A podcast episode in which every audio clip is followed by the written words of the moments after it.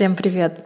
Продолжается мой челлендж по поиску идеальной для меня работы. И хотела бы отметить некоторые моменты. Первый момент — то, что у меня есть обесценивание себя, несмотря на то, что у меня есть за плечами приличный опыт, опыт э, и это и образование, и опыт работы, и как специалист я вроде бы ничего, но себя обесцениваю. Но начнем с того, что я согласилась изначально на работу, где зарплата, скажем так, не соответствовала моему опыту. Она была невероятно низкая, но я тогда не понимала, когда я переезжала в Россию. И затем, когда вы устраиваетесь на работу, вам достаточно сложно а, повысить эту зарплату. То есть постоянно приходится выбивать.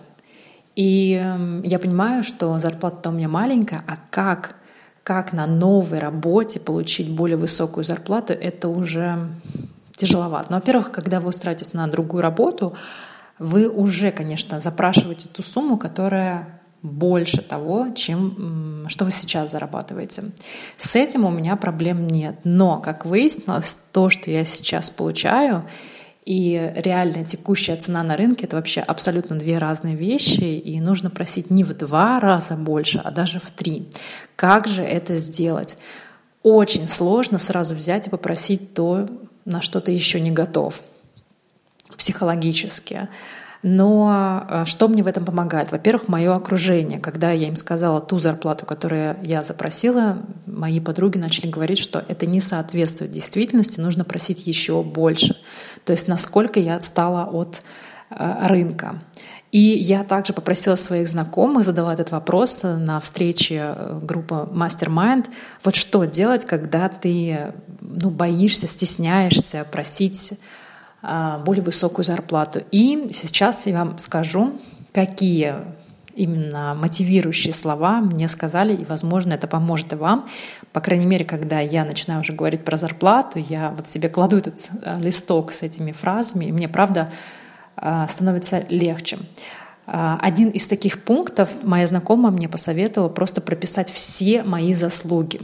Когда ты уже понимаешь, что да, я крутой специалист, у меня за плечами там два высших образования, я работал там-то, там-то, там-то, у меня такие-то достижения, и вы уже такая, м-м, если я делала какие-то достижения, значит, я стою больше. Это правда помогает э, быть более уверенным и более уверенно просить э, высокую сумму.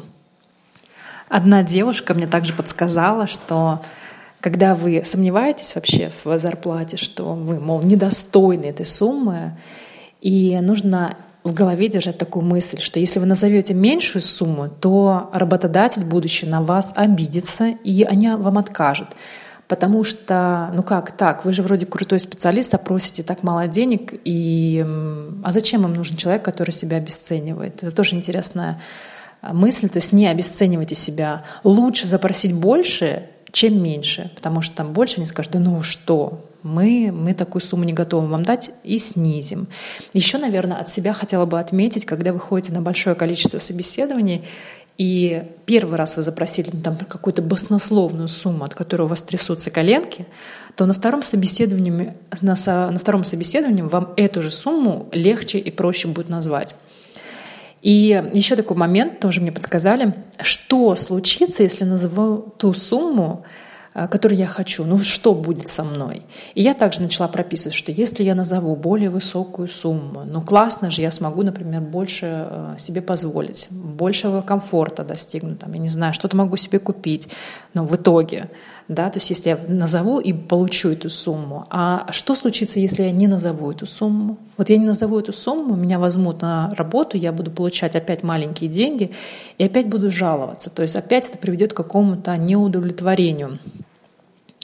И нужно еще понимать, что вы нужны этому работодателю. Он к вам обращается как к бесценному э, кадру, и вообще-то вы выбираете этого работодателя. То есть нужно смотреть, а, зарплата плюс социальный пакет, какой у них отпуск, что они предлагают, какую страховку, есть ли в ДМС страховки, есть ли стоматология и так далее.